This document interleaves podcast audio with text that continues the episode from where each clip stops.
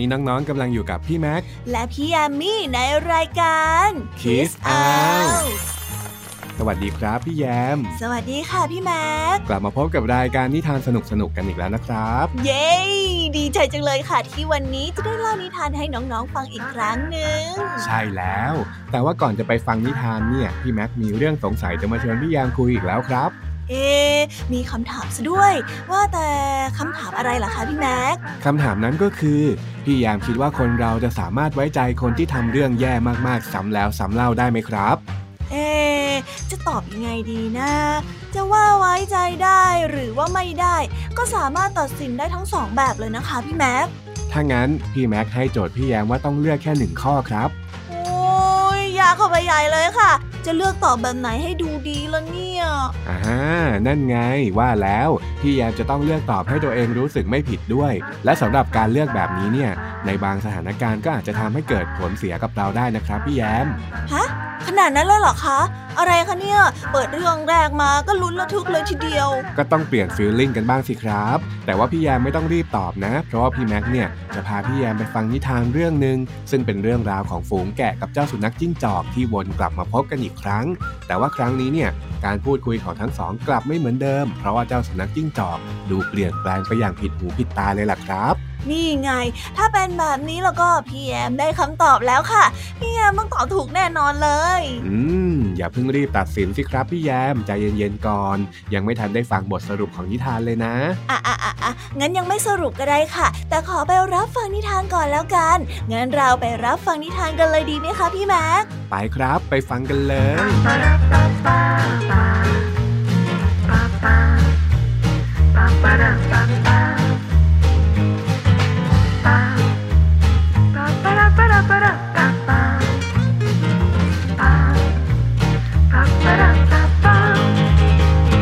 นิทานเรื่อง มารยา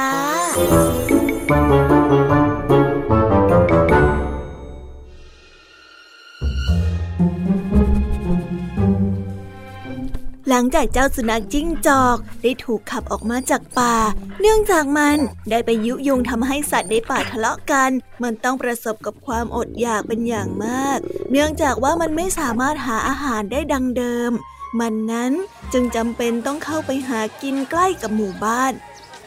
และพบว่ามีแกะอยู่ฝูงหนึ่งออกหากินตามลำพัง โดยมีแค่เด็กขี้เกียจคนหนึ่งคอยดูแลเท่านั้น มันจึงคิดหาอุบายที่จะทำให้มันสามารถกินแกะได้อย่างสบาย หลังจากที่มันวางแผนอยู่หลายวัน มันก็สามารถคิดแผนการหนึ่งได้สำเร็จ โดยรุ่งเช้าวันต่อมา เจ้าสุนัขจิ้งจอกได้ไปยืนอยู่กลางทุ่งหญ้าที่เหล่าแกะนั้นออกไปหากิน และได้เลือกมุมที่เด็กเลี้ยงแกะจอมขี้เกียจมองไม่เห็น มันได้ยืนสองขาและทำท่าสงบนิ่ง ราวกับว่ามันเป็นนักบวชจนทำให้เหล่าแกะสงสัยว่าศัตรูตัวฉกาจที่ชอบกินแกะอย่างมันทำไมถึงยืนเฉยเมื่อเห็นแกะมากมายเช่นนี้ แน่เจ้าสุนัขจิ้งจอก เจ้ามายืนทำอะไรตรงนี้อะ เจ้าแกะตัวหนึ่งได้เอ่ยถาม อ๋อ คือข้ามาเพื่อพักผ่อนแล้วก็บำเพ็ญธรรมอยู่นะ เจ้าสุนัขจิ้งจอกตอบ เออบำเพ็ญธรรมเหรอ เจ้าแกะได้ทบทวนคำอย่างสงสัย เจ้าสุนัขจิ้งจอกได้ยินดังนั้นจึงได้ตอบกลับไปว่า ตอนนี้เนี่ยข้าปรับปรุงตัวใหม่แล้ว ข้าเนี่ยถือศีลแล้วก็ไม่กินเนื้อสัตว์อีกแล้วด้วยเจ้ารู้ไหมแล้วทำไมเจ้าต้องมาพักผ่อนที่นี่ด้วยล่ะ หัวแกะพูดอย่างไม่เชื่อใจนัก แต่ก็เข้ามาใกล้เจ้าสุนัขจิ้งจอกมากขึ้นด้วย เจ้าสุนัขจิ้งจอกเห็นดังนั้น จึงทำน้ำเสียงราวกับอ่อนล้าออกไปว่า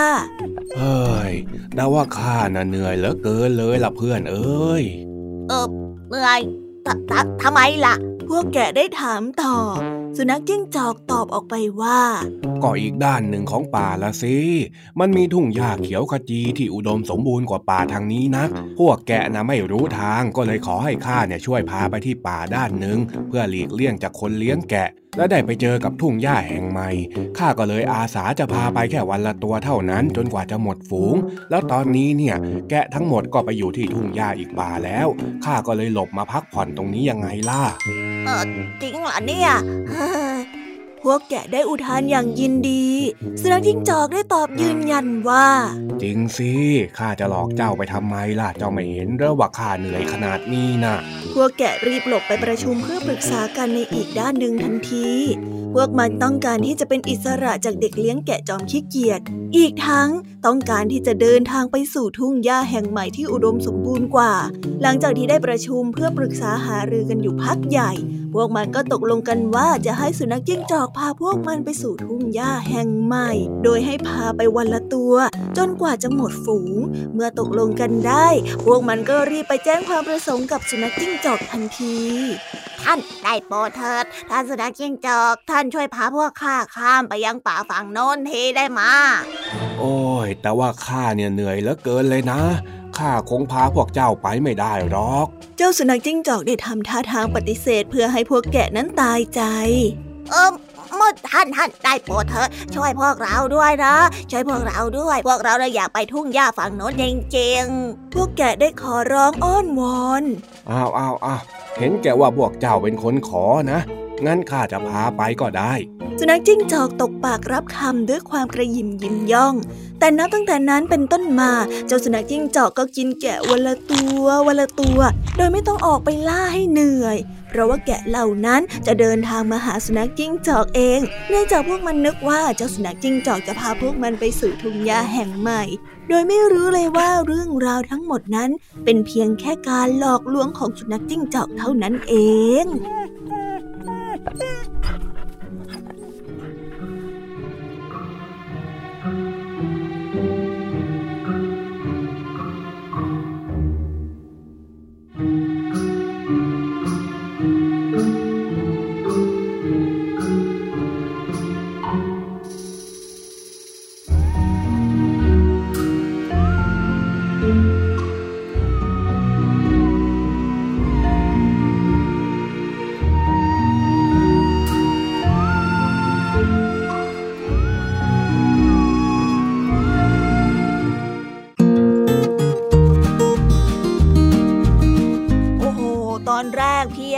ตอบว่า เราไว้ใจคนที่พยายามกลับตัวได้ แต่พอฟังนิทานเรื่องนี้แล้วก็ถือว่าคิดผิดไปเลยละค่ะ ก็ไม่เสมอไปนะครับพี่แยม เราเนี่ยต้องเลือกตัดสินใจจากหลายองค์ประกอบ เพราะว่าคนที่เปลี่ยนไปน่ะอาจจะต้องดูที่การกระทำมากกว่าคำพูด คงไม่มีใครที่ไหนจะบอกว่าตัวเองยังมีนิสัยเจ้าเล่ห์เหมือนกับสุนัขจิ้งจอกใช่ไหมล่ะครับนั่นน่ะสิคะ ยังไงซะการที่จะเชื่อใจใครบางคนเนี่ยก็เป็นเรื่องที่ยากอยู่ดีค่ะ เพราะว่าเป็นแบบนี้การที่เรามีคนที่ไว้ใจได้จึงเป็นเรื่องล้ำค่ายังไงล่ะครับ เราเนี่ยควรจะรักษาไว้ให้ดีนะ ดูอย่างเจ้าแกะสิ มันน่ยคิดว่าเจ้าเด็กเลี้ยงแกะไม่ได้ใส่ใจ ก็เลยคิดจะหนีไปอยู่ที่อื่น โดยไม่ได้ดูเลยว่าเด็กเลี้ยงแกะนั้นน่ะแทบจะไม่เคยทำร้ายพวกมัน มีหนำซ้ำก็ยังพาออกมากินอาหารทุกวันด้วย แต่พอหลงลืมความดีตรงนี้ไปแล้ว ก็เลยทำให้ฝูงแกะต้องเดือดร้อนนั่นเองล่ะครับ ไม่น่าเชื่อเลยนะคะว่าการที่ไว้ใจคนผิด หรือการหลงลืมคุณค่าของสิ่งใกล้ตัว มันจะมีผลร้ายแรงขนาดนี้น่ะนั่นแหละสิครับ ไม่น่าเชื่อเลยจริง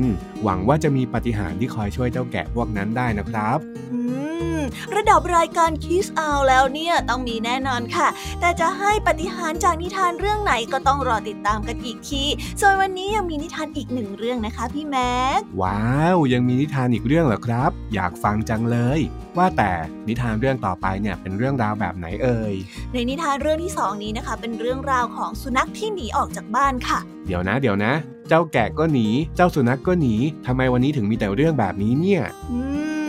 ถึงแม้ว่าเรื่องราวจะคล้ายกัน แต่บอกได้เลยนะคะ ว่าพี่แม็กจะไม่เคยได้ยินนิทานแบบนี้ที่ไหนแน่นอน ขนาดนั้นเลยเหรอครับพี่แยม ใช่แล้วล่ะค่ะเพราะว่าในนิทานเรื่องที่สองนี้เป็นเรื่องราวของเจ้าหมา ที่คิดว่าตัวเองนั้นไม่ได้รับความสนใจ จนทำให้เกิดความน้อยใจ และวางแผนที่จะหนีออกจากบ้าน ซึ่งมันก็ได้ลงมือทำจนสำเร็จ แต่ว่าระหว่างที่มันออกเดินทางนั้น มันก็ได้เห็นสิ่งต่างๆ มากมาย ซึ่งสิ่งต่างๆ เหล่านั้นก็ทำให้มันต้องตั้งคำถามกับตัวเองใหม่อีกครั้งหนึ่งค่ะ เอะตั้งคำถามว่าอะไรเหรอครับพี่แยม อืม จะบอกง่ายๆได้ยังไงกันล่ะคะ ถ้างั้นต้องทำยังไงล่ะครับ ก็ไปฟังนิทานเรื่องนี้พร้อมกันเลยหน่อยสิคะ ไปรับฟังกันเลยค่ะ เย้เย้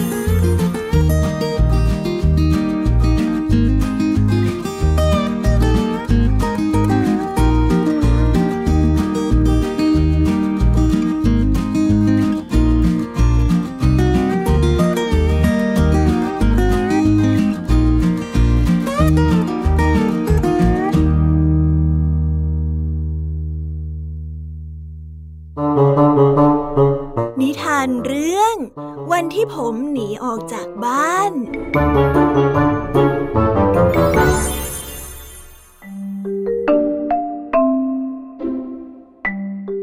อืมวันนี้ผมตั้งใจจะหนีออกจากบ้านฮะ ผมวางแผนไว้ตั้งแต่เมื่อวานแล้วอืมอยากไม่มีใครสนใจผมดีนักวันๆเนี่ย ทุกคนเอาแต่ทำงานทำงานแล้วก็ทำงาน ผมจะกินจะนอนยังไงก็ไม่เห็นมีใครมาห่วงมาสนใจ ไม่มีใครเคยคิดถึงจิตใจของผมบ้างเลยว่าผมจะรู้สึกว้าเหวแล้วก็เหงาแค่ไหน ก็ดีแล้ว ทีนี้ผมจะไปให้ไกล ให้พวกเขาหาผมไม่เจอเลย ดูสิพวกเขาจะทำยังไงบ้าง ผมเนี่ยจะพยายามทำตัวให้เป็นปกติที่สุดในตอนเช้า ทั้งๆทที่ใจของผมเนี่ยเต้นโครมคามโครมคามเฮ้ยใจของผมเต้นแทบจะออกมาจากอกเลยละฮะก็ผมเนี่ยไม่เคยที่จะหนีออกจากบ้านมาก่อนเลย ผมเนี่ยกินข้าวเยอะกว่าปกติเผื่อไว้มื้อเที่ยง แล้วก็มื้อเย็นด้วย ซึ่งผมอาจจะหาของกินไม่ได้อีก ต่อไปเนี้ยผมจะต้องอดทนกับทุกสิ่งทุกอย่าง เพราะว่าจะไม่มีบ้านให้อยู่อีกแล้ว อทุกคนออกจากบ้านไปจนหมด ก็ได้เวลาสักที ผมเนี่ยนะ ก้มหน้าก้มตาเดินจนกระทั่งพ้นอาณาเขตซอยที่ผมอยู่ ความรู้สึกของผมตอนนี้ ผมกลัวแล้วก็กังวลมากเลย แต่ว่ามันก็เริ่มจางหายไปแล้วล่ะ แต่กลับมีความตื่นเต้นเข้ามาแทนที่เมื่อผมได้เจอกับช้างตัวใหญ่ ซึ่งมีคนนั่งอยู่บนตัวของมัน แล้วก็มีชายอีกคนหนึ่งคอยถามคนที่เดินผ่านไปผ่านมาว่า จะซื้อกล้วยเลี้ยงช้างไหมครับดูเจ้าช้างสิ มันช่างสบายซะจริง ๆ เลย ไม่ต้องหาอาหาร แต่ก็มีคนคอยซื้อให้กินแทน แถมตัวก็ใหญ่ ไปไหนมาไหน คนก็คงต้องหลบแล้วนะ ผมเนี่ยตัดสินใจเดินตามช้างตัวนั้นไปทันทีเลยล่ะเพราะอยากเห็นว่ามันใช้ชีวิตยังไง เพื่อที่ผมจะได้ลองทำถ้าการที่เป็นช้างนี้ดีจริงๆโตขึ้นผมจะเป็นช้างบ้างดีกว่า เฮ้ยคิดแล้วมันโก้ดีฮะ ใครเห็นเนี่ยใครก็ต้องสนใจ ถึงแม้ว่ามันจะเป็นความฝันที่ฟังดูแล้วไม่ค่อยจะเข้าท่าเท่าไหร่นัก ผมเดินตามเจ้าช้างตัวนั้นไปเรื่อยๆ ผู้ชายที่คอยถือกล้วยให้เจ้าช้าง ก็มองมาที่ผมด้วยสีหน้าประหลาดใจ แต่ก็ไม่ได้ทำอะไรมากไปกว่านั้นอืมก็ลองทำอะไรดูสิ เฮ้ยเฮ้ย จะได้เห็นดีกันแต่ก็คงไม่หรอก ก็คงจะเป็นเพราะว่าผมนั้นยังเด็ก ซึ่งผมน่ะก็ไม่สนใจมากนักหรอก ผมน่ะไม่ได้ทำความเดือดร้อนให้เขาสักหน่อยนึงนี่นะ ผมเดินตามเจ้าช้างตัวนั้นไปเป็นเวลานานเลยล่ะ แดดก็เริ่มร้อนขึ้นเรื่อยๆ ทำไมพวกเขาไม่หยุดพักสักทีเลยเออผมอผมผมเหนื่อยจะตายอยู่แล้วเจ้าช้างตัวนี้ไม่เหนื่อยบ้างหรือยังไงเนี่ยพื้นถนนก็อ้อยร้อนจนแทบจะทอดไข่ได้อยู่แล้วอาจจะเป็นเพราะว่าเขายังไม่เจอที่ร่มๆก็ได้ หลังจากนั้น ทันผมก็เหลือไปเห็นต้นไม้ต้นใหญ่ที่แผ่กิ่งก้านสาขาให้ความร่มรื่น แล้วก็มีต้นหญ้าสูงเต็มไปหมดเลยล่ะ น่าจะเป็นที่พักที่ดีเลยนะ และท่าทางเจ้าช้างก็คงจะเห็นด้วยเพราะมันเดินตรงไปที่บริเวณต้นไม้ต้นนั้นทันทีเลย ก่อนที่เจ้าช้างจะใช้งวงหยิบหญ้าเข้าปากดีใจจังที่ได้พักแล้ว แต่แล้วผมก็ต้องชะงัก ได้ยินเสียงเจ้าช้างร้องโหอยหวนอย่างเจ็บปวดผมได้รีบวิ่งอ้อมไปดูด้านหน้าเพื่อดูว่ามันเกิดอะไรขึ้น นั่นนนชายที่นั่งอยู่บนหลังของมันกำลังเอาเหล็กแหลมๆที่มีลักษณะของโค้งแทงลงไปที่ตัวของเจ้าช้างอะไรกันเนี่ยเขาทำอะไรอะเขาทำได้ยังไง เจ้าช้างเนี่ยดูท่าทางเจ็บปวดมากเลยนะ มันน่าผละออกมาแล้วก็เดินไปที่ถนนทันทีเลย โอ้ยเจ้าช้างนี่น่าสงสาร พวกเนี้ยก็ใจร้ายจังเลยทำไมผมไม่เห็นก่อนหน้านี้นะ เลิกตามพวกเขาดีกว่า ไม่จำเป็นแล้วช้างตัวใหญ่ก็จริงแต่ต้องมาเจ็บตัวตลอดเวลาแบบนี้ไม่เอาด้วยแล้ว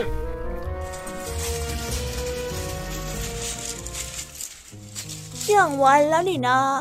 ผมเนี่ยได้ฝ่าเปลวแดดที่ร้อนระอุไปอย่างไร้จุดหมาย ชีวิตข้างนอกไม่เห็นจะน่าสนุกเลย เป็นอะไรก็ไม่ดีสักอย่างเฮ้ที่วิ่งเร็วๆนั่นเออมอเตอร์ไซค์นี่นะเฮ้รู้แล้ว รู้แล้วรู้แล้วโตขึ้นผมจะเป็นมอเตอร์ไซค์ดีกว่า จะได้ไปไหนมาไหนเร็วๆแล้วทำยังไงถึงจะได้เป็นมันนะ ผมคงต้องตามเพื่อไปศึกษามันอีกครั้งหนึ่งคิดแล้วผมก็วิ่งอย่างสุดฝีเท้าไล่ตามมอเตอร์ไซคันนั้นไป โชคดีนะมันหยุดตอนติดไฟแดง ผมก็เลยตามได้ทัน แต่ไม่นานพอไฟเขียวมันก็ออกวิ่งอย่างเต็มเหยียดเฮ้ย ผมเนี่ยพยายามเร่งตามสุดฝีเท้าแล้ว แต่ก็ไม่ทันอยู่ดีอืมแต่ก็ไม่เป็นไรหรอก ผมเนี่ยเหนื่อยใจจะขาดแล้วทำไมมอเตอร์ไซคันนั้นถึงได้เคลื่อนไหวเร็วขนาดนี้นะแปลกชะมัดเลย ผมเนี่ยเดินไป แล้วก็หอบไป จนผมถึงสี่แยกแห่งหนึ่งมีคนมุงอยู่กลางถนนเต็มไปหมดเลยฮะเขาน่ะดูอะไรกันน่ะ ผมพยายามชะเง้อแต่ก็มองไม่เห็นว่ามีอะไรด้วยความอยากรู้ ผมจึงพยายามทั้งเบียดและก็แทรก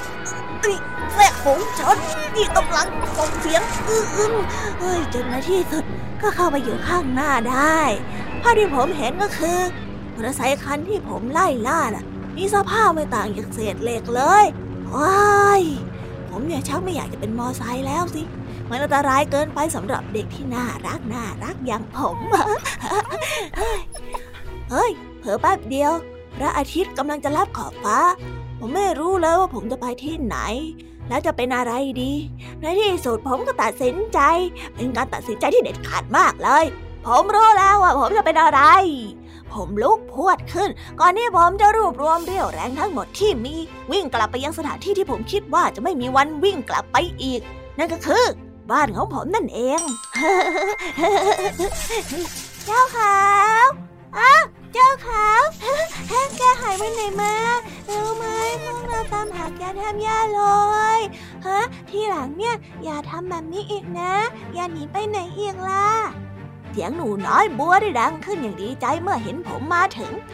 ผมยืนอยู่ตรงหน้าบ้านละ และเธอก็ค่อยๆ ประคองผมขึ้นมาอย่างทนุถนอม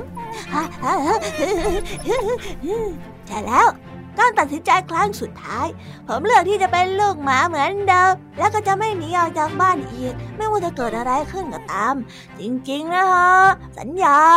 สัญญาด้วยเกียรติของลูกเสือเลย เอ้ย เอ้ย ลูกหมาสามัญเลย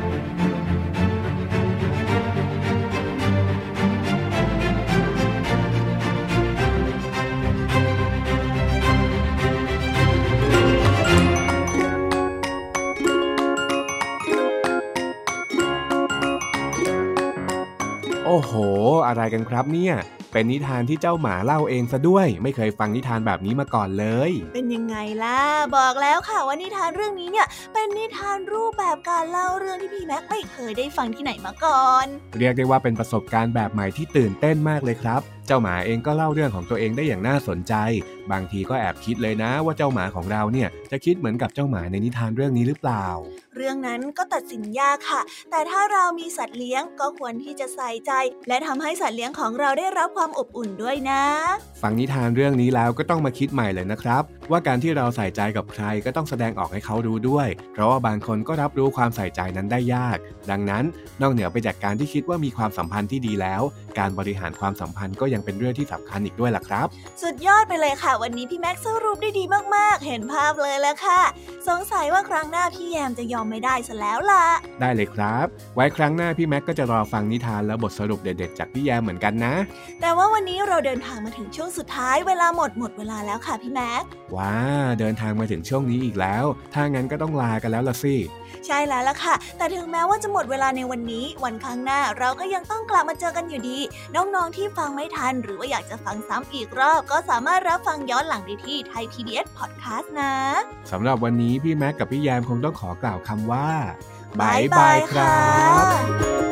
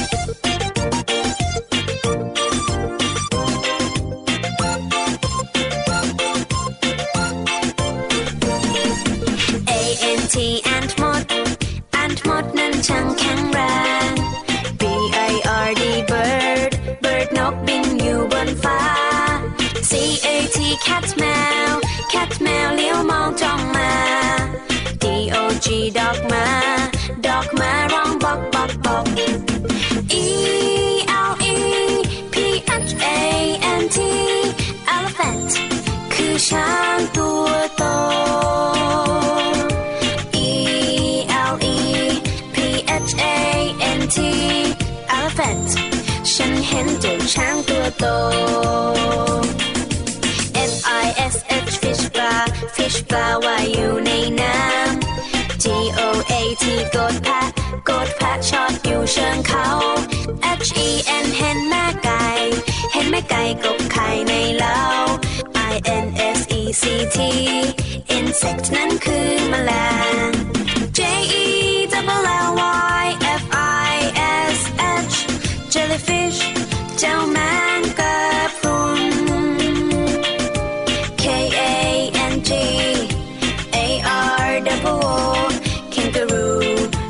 ดูจริงโจกระโดดไกล